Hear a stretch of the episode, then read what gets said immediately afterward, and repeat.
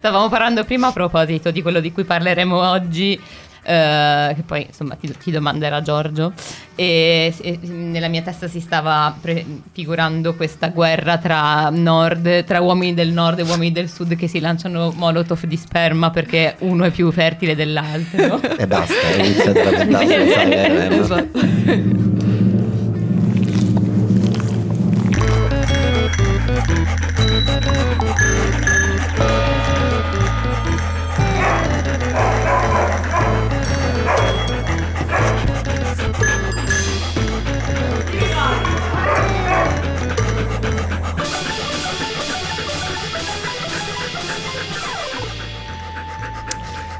Eh, yes, yes, come avrete già capito, è una nuova puntata dei cani bagnati qui, signore e signori, dagli studi a Cano Brussels sull'ansimare del nostro Pablito. Alla mia derecha, Emma. Ciao a tutti, sono Emma, la vostra carissima Emma. Buonasera, buonasera, buonasera. Che cosa abbiamo oggi in programma? Abbiamo in programma intanto di presentarvi l'altra nostra cana connessa dagli studi at Genova di Radio NFO, la nostra adoratissima Elena Place. Buonasera. Buonasera a tutte e a tutti. Posso fare subito una battuta bruttissima che così introduce Emma all'introduzione della nostra puntata? Ma certo. certo. che probabilmente gli uomini fino a una certa età fanno a chi ce l'ha più lungo e poi dopo una certa età fanno a chi ce l'ha più motile. Oh Vai Emma! Oh Grazie della... questo, questo è un tasto verde, scusatemi ragazze, ragazze, ecco. Grazie dell'introduzione all'introduzione, sì. mi rendi il tutto molto più semplice, effettivamente. Infatti infatti. Che cosa, che cosa, ci aspetta in questa puntata? Odie! Guarda, oggi, a parte che adesso il filo della cuffia mi si sta rotolando intorno alla caviglia, ma questo Benissimo. non è importante. Attenzione a non impiccarsi con e, la caviglia. Ehm, oggi parliamo di PMA. Mm, cioè un nuovo e farmaco. Mm, no. No, procreazione medicalmente assistita, ma non ve ne parlo certo io. Ce ne parla la nostra ospite di oggi, che è Sara Loreti, dottoressa laureata all'Università di Verona nel 2017, attualmente all'ultimo anno di specialità in ginecologia e ostetricia alla clinica, clinica eh, Mangiagalli di Milano e per 18 mesi ha fatto un periodo di formazione all'estero a Bruxelles all'IVF, che è uno dei migliori e più conosciuti centri di medicina mm-hmm. della riproduzione a Bruxelles. Mm-hmm. Lo dico adesso così perché lei mi ha scritto stamattina che dovevo dire questa roba, certo. perché io l'IVF non l'avevo... Brussels IVF. Non l'avevo mai sentito. Eh, Ma facciamo un bel applauso alla nostra alla Sara. Sara. Ciao Sara, Ciao. benvenuta. Ciao, grazie. Come stai a tuo agio? Tutto bene? Dai, a mio agio devo dire, sì. Pensavo sarebbe stato molto peggio, invece in realtà eh, è come, una, lei, come però, una, chiacchierata tra amici. perché lei non mi crede, lei da, da, una settimana, anzi di più, poi sono stata io a fare ghosting per un bel po' esatto. e l'ho trovata per sbaglio esatto. al parco l'altro esatto. giorno. Però lei non mi credeva sul fatto che io eh, avessi detto più volte che siamo molto tranquilli. E invece aveva paura, aveva paura di questo momento esatto, e ha detto, esatto. ma guarda che siamo veramente dei cani. Beh, infatti... Vedi che la mia battuta serviva. Eh, esatto, esatto, serviva... Assolutamente assolut- attuale, devo dire, quella tua battuta. guarda, è, sem- è, sempre sul pezzo la nostra. Cade comunque a fagiolo anche questa puntata perché i tempi, direi, possiamo dire, sono maturi. Per parlare... Da- ok, cioè, me lo faccio da solo. Sì, faccelo da solo. Perché, perché non c'è come parlare del sistema riproduttivo che rende le persone imbecilli, a, par- a prescindere dall'età. Anche quando con i miei ragazzi con cui faccio il dopo scuola. Cioè Quelli cioè loro, adulti, magari No, dai, dai, dai 6 anni ai 15 anni. Okay cioè, la reazione quando si parla di cose che sono legate alla sessualità sono sempre le stesse, battute di merda sì. e un po' di rossore così che sale alle gote perché... Ragioni principali della, del fatto che infatti nel merito siamo per lo più sempre ignoranti, ecco no? Allora, e questo è il grande problema che oggi infatti sono molto contento ci sia qui Sara per poterlo un attimino cominciare ad affrontare. Il grande problema è che quindi siamo spesso ignoranti su che cosa sia realmente l'infertilità. Cioè, nella maggior parte dei casi credo che l'essere umano odierno la viva più come una paura che come una realtà e quindi una condizione da temere più che una cosa che si indaga D'altra parte è vero anche che eh, la medicina e la rivoluzione ha sempre più lavoro al giorno, al giorno d'oggi, eh, non soltanto perché si possono fare più cose, ma perché se non sbaglio anche ultimamente si è riscontrato che soprattutto nel primo mondo l'infertilità maschile ad esempio è in aumento, non in diminuzione, al netto del fatto che per la maggior parte delle persone si tratta di una fumosa paura non meglio definita, no? Eh, ci vuoi un attimino mh, mm, eh, fare entrare in questo mondo un po' più dall'interno, ecco? Volentieri. E, allora, io mh, negli ultimi 18 mesi ho lavorato a Bruxelles, mi sono dedicata prevalentemente eh, alla medicina della riproduzione. Eh, è un ambito mh, eccezionale e in sviluppo, in quanto purtroppo l'infertilità è uh, in aumento. Ci sono di- diverse cause per cui uh, questa patologia uh, è in aumento, um, a partire soprattutto per quanto riguarda la donna dal ritardo nel concepimento, quindi le donne tardano. Uh, o perché non trovano il partner più corretto, oppure perché um, danno priorità alla carriera piuttosto che a una famiglia, quindi c'è l'età uh, appunto della ricerca del figlio che avanza ci sono uh, fattori anche ambientali, quindi uh, l'incremento uh, quindi degli inquinanti, sia a livello lavorativo che ovviamente a livello proprio di, di, inquinamento atmosferico, materiale, materiale sì. e anche un incremento del fumo. Mm. Incremento del fumo, quindi proprio inteso come fumo, fumo, di sigaretta, e anche incremento dell'obesità. E tutto ciò comporta un aumento proprio. Um, della difficoltà al concepimento. Cioè queste sono tutte le cause eh, principali mm-hmm. e mhm. siccome sono strutturalmente in aumento sui grandissimi numeri sta impattando? Sta impattando moltissimo, sì sì sì, eh, sorgono tutti i giorni nuovi centri di medicina della riproduzione, ci sono sempre più specialisti, questo proprio ce ne accorgiamo sul campo um, c'è sempre più voglia di fare formazione in quest'ambito che è molto bello perché diventare proprio specialisti uh, in, un, in un piccolo settore alla fine ti rende quasi, quasi, speciale, ti rende poi anche capace di trattare tutte le varie difficoltà, tutte le varie patologie che puoi incontrare. Ecco, comunque se non si fosse capito, infertilità significa mh, difficoltà o o impedimento al concepimento ed è definito dall'Organizzazione Mondiale della Sanità l'impossibilità di concepire dopo 12 mesi di eh, rapporti sessuali eh, mirati non protetti. In Italia, leggevo oggi gli ultimi dati aggiornati a quest'anno, circa il 15% delle coppie soffrono di infertilità, quindi un numero, un numero eh, molto importante e eh, le cause di infertilità possono essere o di coppia dovute a patologie immunologiche o genetiche, oppure ci sono cause legate all'uomo, quindi dispermia o patologie o infezioni testicolari, cause tipiche invece legate a, al sesso femminile, quindi malformazioni uterine congenite, problemi nell'ovulazione, eh, riduzione della riserva ovarica e eh, chi ne ha più ne metta e, ehm, e, soprattutto la cosa interessante che non molti sanno è che in realtà la maggior parte delle coppie che eh, vengono nei nostri centri di medicina della riproduzione soffrono di una cosa che noi chiamiamo infertilità idiopatica, cioè un'infertilità di cui non conosciamo la causa. Mm. Quindi c'è molto, molta ricerca ancora da fare in questo settore e vedremo cosa, cosa, a cosa arriveremo nei prossimi anni. Insomma, è molto interessante. Ragazze, levatemi la parola per favore. Decisamente interessante e tra l'altro eh, è bellissimo sentirti parlare perché eh, rendi comprensibili cose che sono altamente eh, mediche. Eh, vedi, io non sono, non ho capi- chiaramente quella proprietà di linguaggio, ma proviamo a seguire questo mood.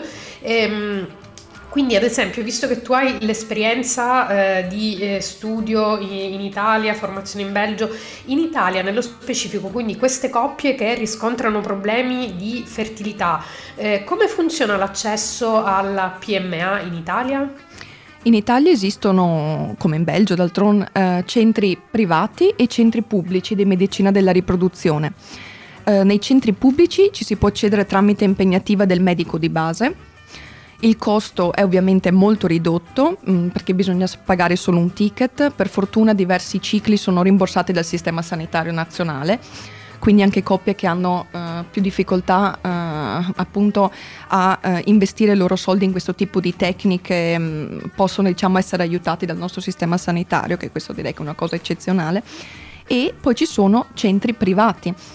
Ehm, per prenotare visite nei centri privati che sono molteplici, pensiamo che in Italia tra centri pubblici e privati ci sono 332 centri di medicina della riproduzione, quindi è proprio una cosa ormai, sì, ormai molto diffusa.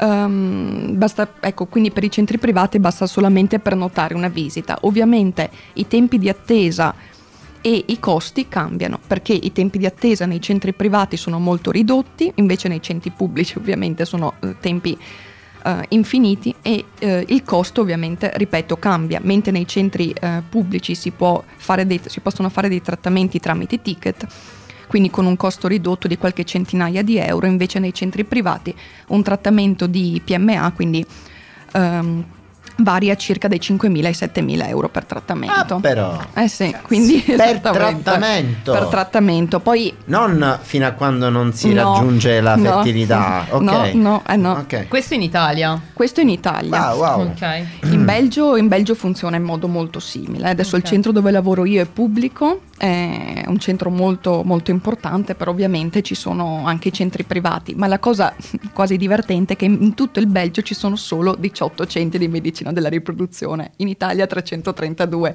Questa cosa quando l'ho scoperta l'altro giorno mi ha fatto molto riflettere. Ecco. Ma magari ha a che fare con il diverso accesso al pubblico probabilmente del Belgio. Esatto, esatto, esatto crea... è molto diverso, eh sì, è molto diverso alla fine.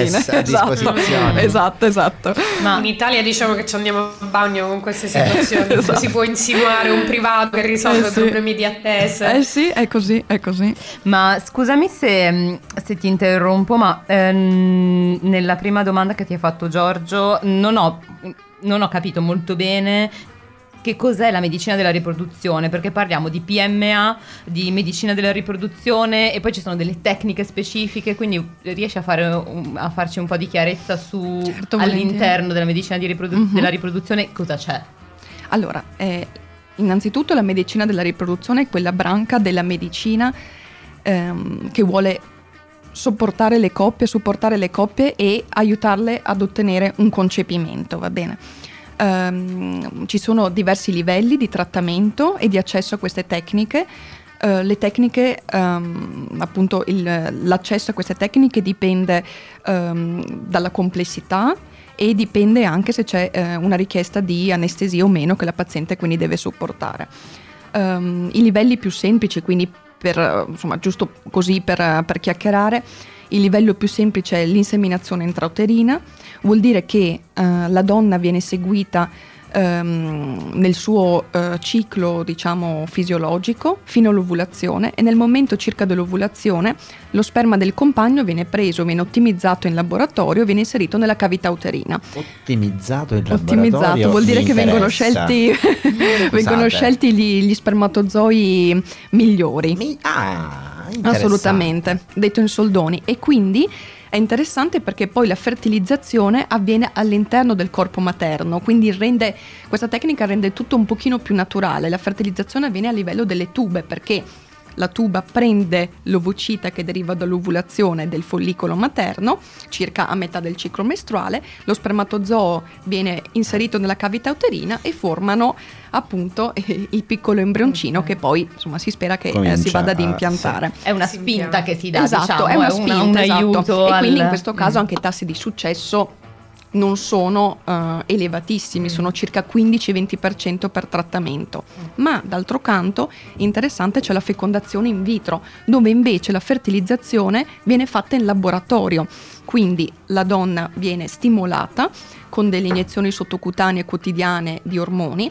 In questo caso si punta a una crescita multifollicolare a livello varico Grande rischio di parti gemellari, quindi? Uh, in realtà con le tecniche di adesso il rischio di parti gemellari eh, è più o meno simile a quello okay. della popolazione generale, okay. perché in tutta Europa si sta implementando um, l'uso del single embryo transfer, cioè vuol dire che, come ti dicevo, quando si prendono uh, gli ovociti, quindi il momento del pick-up ovocitario, si fa una piccola ecografia transvaginale con un ago, si perfora la vagina, si prende il liquido all'interno dei follicoli che in questo caso per quanto riguarda la fecondazione in vitro, in vitro sono molteplici e mm, vengono presi gli ovociti e vengono eh, messi in laboratorio insieme agli spermatozoi, anche qui miliardi di tecniche, miliardi di tipologie, ma non stiamo Certo. a dilungarci, a dilungarci che è noioso, vengono formati degli embrioni, un embrione alla volta, quindi come vi dicevo single embryo transfer per Si evitare provano. appunto, esatto, si Chiarissimo. inseriscono nell'utero e si spera che ci sia la gravidanza, gli altri embrioni vengono congelati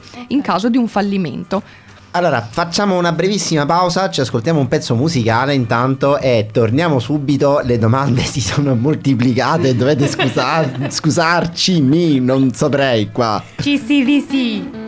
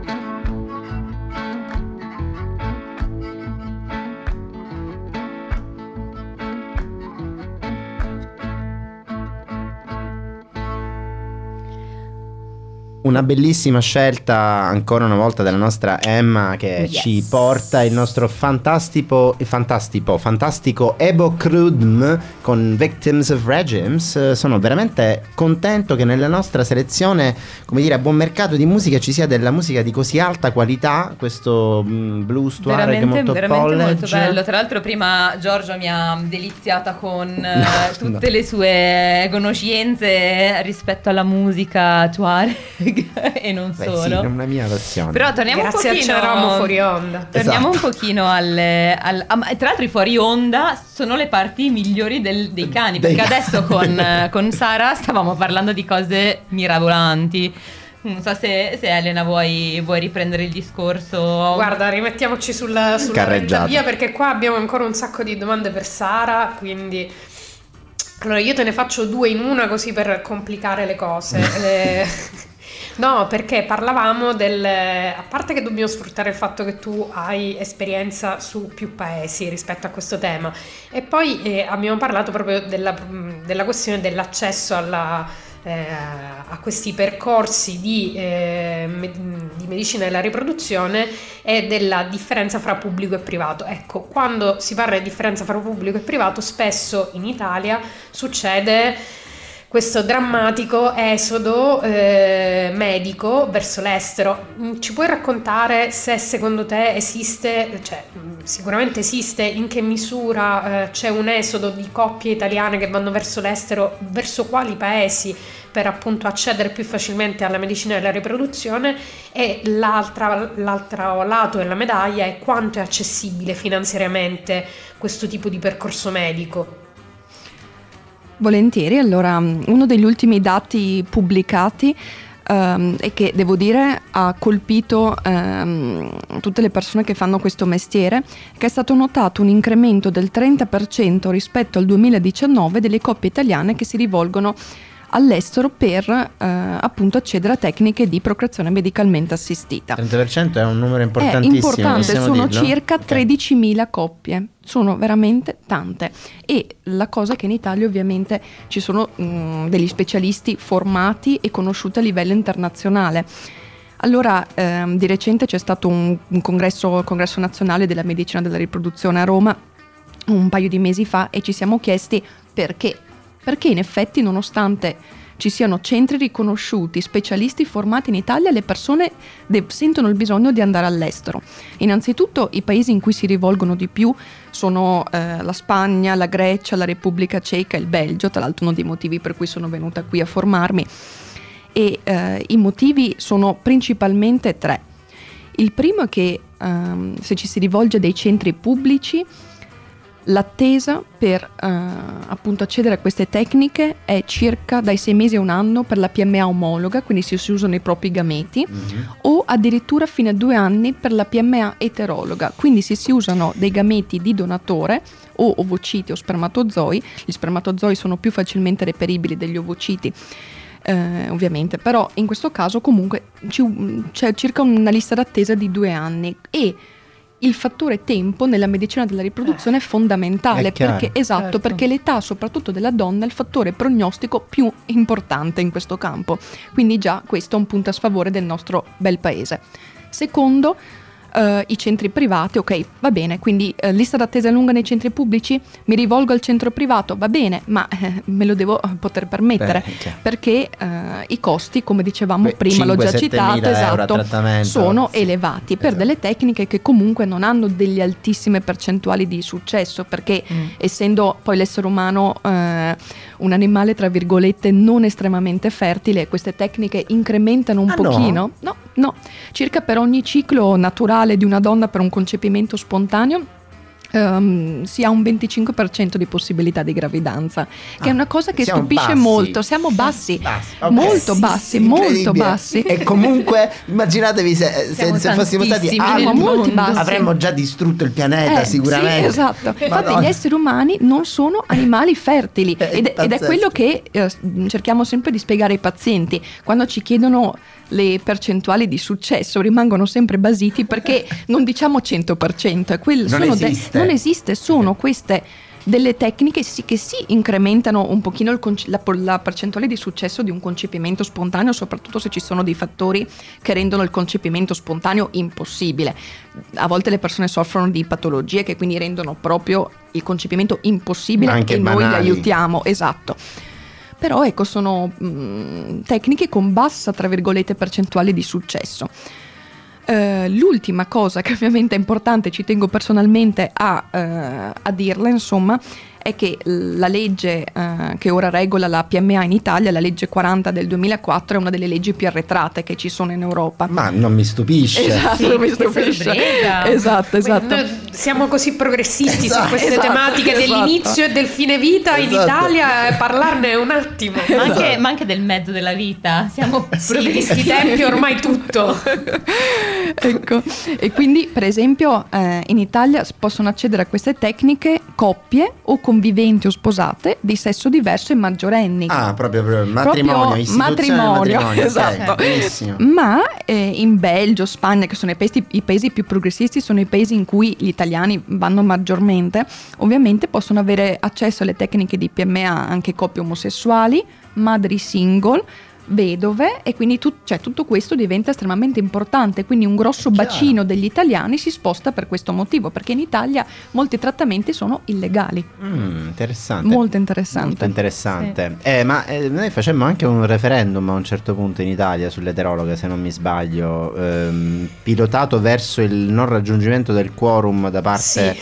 del Vaticano diversi anni fa, non ricordo più quando, insomma, però ecco, mm, una delle varie... mm, Rispetto a sta cosa mi veniva in mente che durante la pausa ehm, con Sara stava parlando proprio della, ehm, del nome PMA, procreazione medicalmente assistita, e diceva che è un nome che rimanda molto alla, alla alla sfera della, ri- del- della religione, diciamo, che Esatto. dovrebbe essere un po' svecchiato, perché è A vero che nel nostro termine. paese... Sì, Esatto, del procreare. Procreare. procreare. Se ci pensiamo vengono i brividi, insomma, soprattutto dopo aver visto cosa c'è in Belgio, ecco che c'è un'apertura mentale ovviamente estremamente diversa. Va bene, e io eh, direi che siamo davvero eh, pieni di cose di cui discutere e parlare. Non so se ci vogliamo ascoltare a questo punto direttamente un altro pezzo e, e poi continuare. Io direi di sì, Eh? dai. Che dite? Che dite? Riprendi- Metti un pezzo perché quasi sono aperte 800 finestre, quindi vai direttamente Eh, sul classale col pezzo. Esatto, allora eh, torniamo eh, perché ormai stiamo un po' ascoltando e riascoltando degli artisti che ci piacciono su Ludlow che eh, in questo caso Emma ci ha scelto nella sua versione Sound and Salt.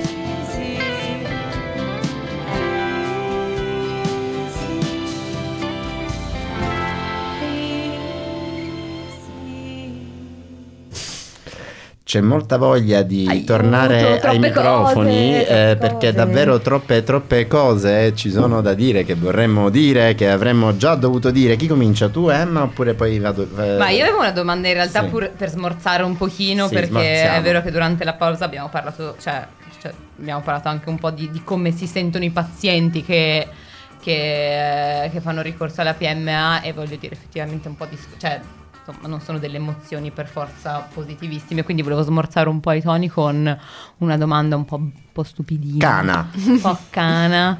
Tipo, cara Sara, tu come sei arrivata a fare quello che stai facendo adesso? Cioè, quando tu eri piccola, eh, i tuoi genitori ti hanno chiesto, Sara, stella bella, cosa vuoi fare da grande? Io voglio inseminare la gente. Cos'è successo? come Esatto. come è andata effettivamente? Ma ce l'avevi la Barbie, quella che, che- che partoriva? Forse per quello che voleva inseminare, non ce l'aveva quella parte. Allora, questa è una bella domanda. E non è facile da rispondere. Allora, ho scelto eh, ostetricia e ginecologia perché veramente credevo di poter fare la differenza e di voler, ehm, e pe- veramente pensavo di poter aiutare le altre donne come me in tutta una serie di problemi. La ginecologia e l'ostetricia, come voi sapete bene, va appunto dalla gravidanza al parto e ripeto il parto è uno dei momenti più delicati di una vita di una, di una donna, quindi c'è proprio bisogno di un sostegno da parte di un medico qualificato. Poi si tratta di ginecologia di base sia nelle adolescenti, nelle bambine, nelle donne in menopausa, quindi prende tutte le sfere della vita di una donna. Io una cosa che trovo bellissima e eh, per arrivare appunto anche all'oncologia purtroppo ginecologica, perché esiste anche questo.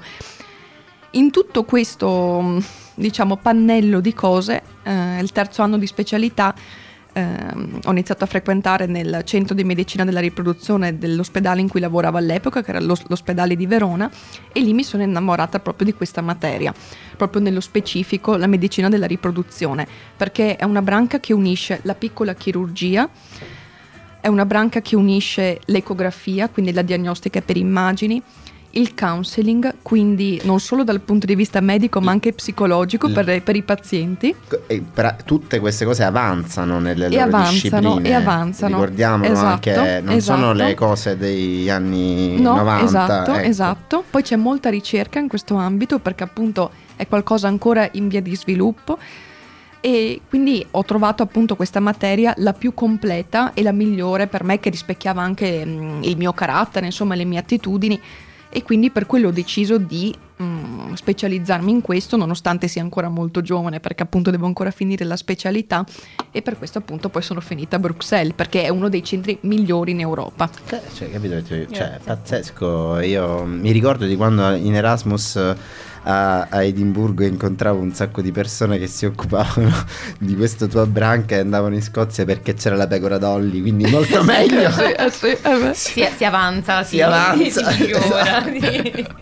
esattamente, esattamente. Elenuzza, hai qualcosa che ti passa per la capa prima di andare verso la conclusione di questo mirabolante episodio?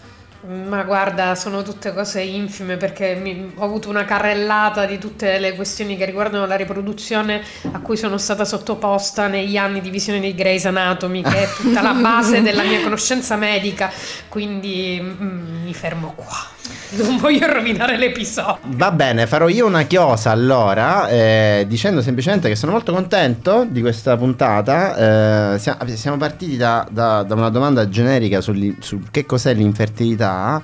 Io penso che dopo questa discussione mh, mi viene di tirare un pochino le somme, però quello che ho capito sostanzialmente da quando tu parlavi era che tu parli dell'infertilità in un certo senso come se non fosse una... cioè la parola infertilità nella, nella mia testa, la parola, il lemma, significa proprio che non puoi concepire, cioè zero, finito, no, finito, non puoi adottare bambini, cioè tipo questo è il discorso, no?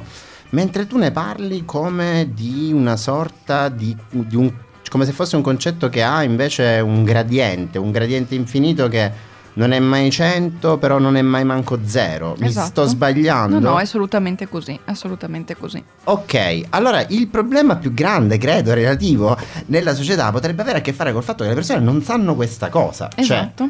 Cioè, Ed è per questo anche che ho deciso di accettare il, il vostro gentile invito per provare a sensibilizzare anche gli ascoltatori. Ma grazie, veramente. Grazie. Eh, perché nel senso, eh, davvero, se si, davvero parlando con chiunque, ma io sono il primo che visualizza questa cosa in questi termini, cioè nel senso, quando uno, quando sento parlare di infertilità, io penso a un qualcosa di definitivo e da, do- da cui quindi la, eh, dipende la- l'intervento medico perché l'unico modo è la forzatura, diciamo, no? della natura. Tu invece parli proprio di gradienti, di fertilità, di accompagnamento, di cose naturali, più come se fosse una cosa di eh, supporto. No, no, no, lo so che c'è un intervento medico preciso e specifico, no, mi è chiarissimo. Però mi pare di capire anche che non sia la cosa principale che succede, cioè o non siano le uniche cose per cui le persone si ritrovano a voler essere aiutate, no? Esatto, esatto, assolutamente. Nei centri di medicina della riproduzione si può anche aiutare a facilitare un concepimento spontaneo.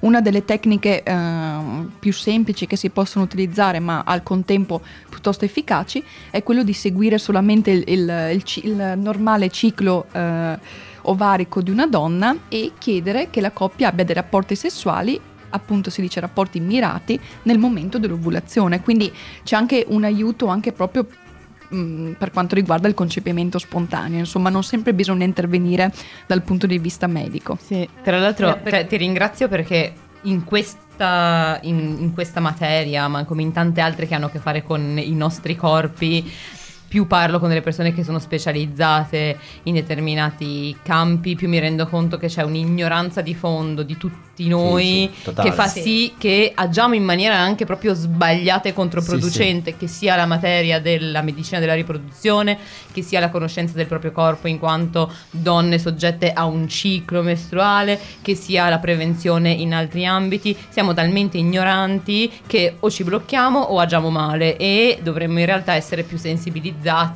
e a fare medicina di prevenzione che abbia un senso e che ci aiuti a, a prendere delle scelte consapevoli e un po' più illuminate rispetto alla nostra vita e al nostro corpo. C'era Elena che aveva cioè, una, un Ma Emma ha, titillamento. riassunto be- Emma ha riassunto benissimo quello che era il, il mio pensiero, cioè che purtroppo in Italia tutto quello che riguarda il corpo delle donne o se ne parla male o non se ne deve parlare proprio e quindi tante donne arrivano anche a 30 anni senza avere ben chiaro come funziona il proprio corpo, cioè quindi come funziona il ciclo mestruale, come, come mh, banalmente na- mh, esiste, cioè come funziona la fecondazione, quindi sono sempre queste cose un po' mistiche, un po', vabbè, non citro il Vaticano, ma lo sto citando, sì, e perché- quindi uno deve... È un po' quello che diceva Sara, anche proprio che è un problema di nome, procreazione medicalmente assistita, già sa di una cosa terrificante, angosciosa, quando in realtà può essere semplicemente un percorso di consapevolezza. Poi certo ci sono le patologie, ma si possono curare. Cioè, grazie Sara perché è stato un approccio veramente bellissimo e spero che questa puntata l'ascoltino in tante e tanti Sì, sì, perché abbiamo bisogno di poter parlare di cose mediche in questo modo che- rassicurante e chiarente proprio. E quindi chiunque sia all'ascolto in questo momento, qualsiasi sia il vostro genere, se, se avete paura in questo momento, non rimanete nella paura, andatevi a informare semplicemente. Si può partire anche da un semplice medico di base o ginecologo, giusto? assolutamente sì Benissimo, e basta, e non succede niente. Poi nella maggior parte dei casi non succede niente, tra l'altro. quindi, cioè- Va bene, ragazze. Grazie di essere stati con noi. Sì, sì, sì, questa puntata l'abbiamo portata alle lunghe così perché la discussione era troppo golosa. Bene così, bene così. Eh, fa- vabbè, ragazze, salutiamo e ululiamo, direi, giusto? Direi proprio di sì. E allora, Sara, è stato un grande piacere. Grazie, Eh, grazie. Beh, mille Sara. ehm, potrebbe arrivare così delle altre. pre- preoccupati, preoccupati. Ah, c'è, chi, c'è chi parla. per ho- fortuna che torna in Italia ora ho già sentito associare il tuo nome e la parola rubrica. Non vorrei dire nient'altro, ma per ora Tan, tan, tan. Eh, sì, Aspetta, sì, qual sì. era questo? Eh, eh, Ah, no, no. era eh, no, no, era questo. Esattamente. Va bene, è stato molto bello. E allora è un 3, è un 2, è un 1. Ah, uh!